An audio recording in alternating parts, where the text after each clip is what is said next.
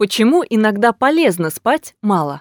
Александр Поляков, руководитель лаборатории сна в Институте имени Бехтерева, о том, полезно ли отсыпаться на выходных, можно ли превратить сову в жаворонка и что нужно обязательно делать в первые минуты после пробуждения.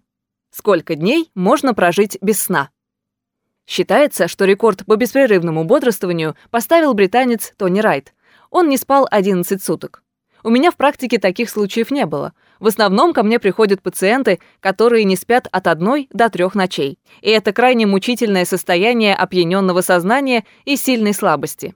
Если человек, допустим, не спал трое суток, мы, скорее всего, предложим ему госпитализацию и назначим надежные лекарства, которые его усыпят. Бессонница бывает очень сложным состоянием, и далеко не всегда можно помочь пациенту, не помещая его в больницу.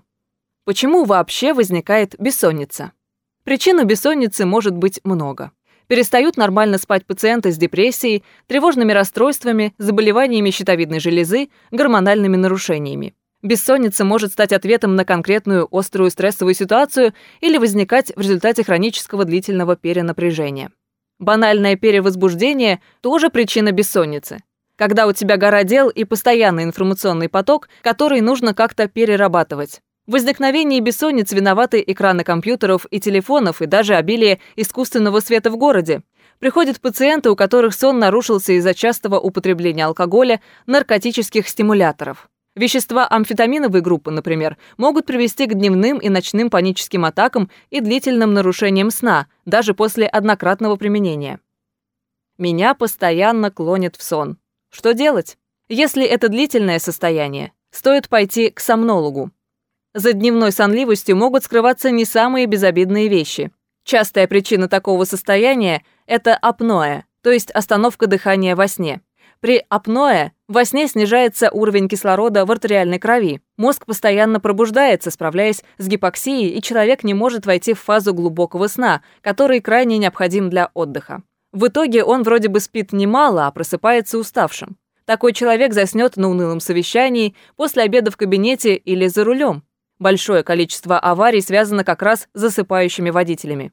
Остановка дыхания во сне лечится с помощью специальных приборов с масками, аппаратов дыхательной терапии, которые создают положительное давление в дыхательных путях. Главное понять, что проблема есть, и дойти до врача.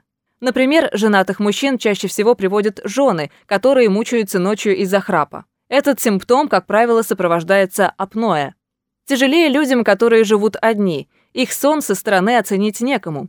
Они могут долго ходить по врачам, не понимая, в чем причина их гипертонической болезни, набора веса, депрессии, слабости днем. Можно ли в прямом смысле слова заснуть на ходу? Да, этим страдают пациенты с нарколепсией. Это редкое заболевание, в год к нам приходит не больше пяти таких пациентов, и очень мучительное. Человек испытывает не только гиперсонливость днем, но и приступы мышечной слабости. И такие приступы обычно связаны с положительными эмоциями.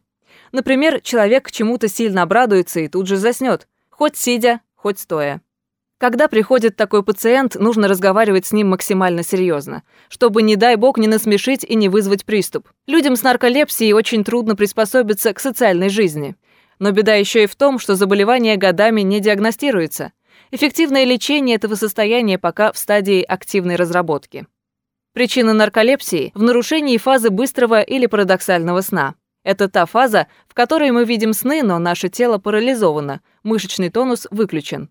Быстрый сон при этом заболевании возникает днем, когда его быть не должно. Для нарколепсии характерны сонные параличи. Это состояние, когда человек просыпается, а мышечный тонус не включается и пошевелиться невозможно. Сонные параличи и процесс засыпания и пробуждения при нарколепсии могут сопровождаться неприятными, страшными галлюцинациями, хотя ничего фантастического в них на самом деле нет. Но сон – таинственная область, поэтому люди любят приписывать ему всякие загадки. Сколько нужно спать? У каждого своя норма, но в среднем от 6 до 8 часов. При этом можно вроде бы поспать приличное количество времени, но все равно чувствовать себя разбитым. Дело в том, что сон делится на полуторачасовые циклы, и лучше всего вставать в конце цикла. То есть идеальный сон от момента погружения в него до момента подъема длится не 8, а 7,5 часов. А если вам нужно рано вставать, то лучше поспать 4,5 часа, а не 5,5 часов. Потому что в идеале вы должны проснуться в конце фазы сна со сновидениями, а не в середине полуторачасового цикла. То есть иногда лишний час сна может только навредить.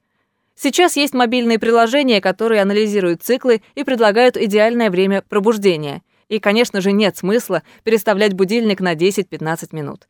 Выспаться вам это тоже не поможет. Правда, что ложиться нужно до полуночи. Да, в идеале лучше ложиться и просыпаться в разные дни. Во время первого цикла сна с полуночи до часу ночи лучше всего вырабатывается соматотропин или гормон роста. Обновляются клетки наших внутренних органов, идет перестройка иммунной и гормональной системы. Организм готовится к новому дню. Без сна не будет иммунитета, это давно доказано. Без сна не похудеешь, ведь именно благодаря выработке соматотропина мы теряем вес. Поэтому все попытки ложиться спать в 3 часа ночи и сидеть на жесткой диете бесполезны. Один из моих типичных пациентов – это толстый, храпящий и засыпающий на первом светофоре мужчина. Когда мы лечим его аппаратами дыхательной поддержки, такой пациент начинает сразу терять вес, потому что, наконец, начинает входить в фазу дельта-сна, медленного и глубокого, и высыпаться. Был у нас рекорд. За неделю человек сбросил сразу 8 килограммов. За рубежом многие диетологические клиники, кстати, оснащены такими аппаратами. Совами и жаворонками рождаются или становятся? Считается, что предрасположенность к режиму существует уже на генетическом уровне. Но приобретенной совой стать очень легко, если сбить свой ритм. Можно, конечно, быть здоровой совой. Если засыпаешь в 4 часа утра и просыпаешься в полдень. Правда, тут тяжело это сочетать с работой. Рабочий день обычно начинается куда раньше. Превратиться в жаворонка тоже можно, если поработать над режимом. Мы сейчас перестраиваем режим сна-бодрствования даже с помощью режима питания и физической нагрузки, ведь пищеварение так устроено, что после еды чаще тянет поспать, а умеренная физическая нагрузка в определенное время суток помогает уснуть вечером. Самое главное — понимать, что человек — существо ритмичное, и сон тоже ритмичен, Поэтому как бы не был банален совет ложиться и вставать в одно и то же время, он действительно работает. Вы задаете своему организму определенный ритм, и ему легче в этом ритме жить. Полезно ли отсыпаться на выходных? Долго спать бесполезно и даже вредно, потому что организм входит в непонятную для него биологическую ситуацию. Он путает ритмы и продолжает запускать новые циклы сна – при этом непонятно для чего, ведь биохимические вопросы уже решены в предыдущие часы. Дисгармония плоха во всем. Чуть перебрал, и то, что было лекарством, становится ядом. Со сном такая же ситуация. Сверх меры организму он не нужен. За 6-7,5 часов среднестатистический человек может получить от сна все, что ему надо. Конечно, есть сони, которым требуется по 9-10 часов, но это редкая ситуация. Альберт Эйнштейн, например, так спал, но затем мозг по полной вырабатывался днем.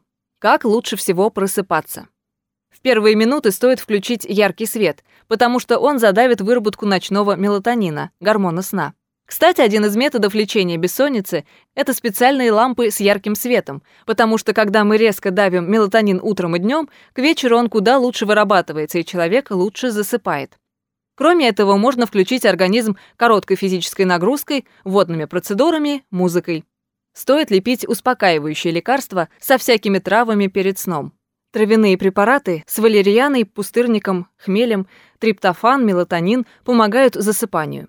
Это достаточно безопасные вещи, поэтому ничего против не имею. Но полезнее разобраться в причинах нарушений, завести дневник сна и питания, провести анализ продуктов, которые вы употребляете днем, чай, кофе и так далее, режим физической активности, световой режим. Часто очень простые вещи по соблюдению гигиены сна приводят к удивительным результатам. Например, одна из пациенток снизила температуру в спальне на 2 градуса и стала ходить в спортзал в другое время.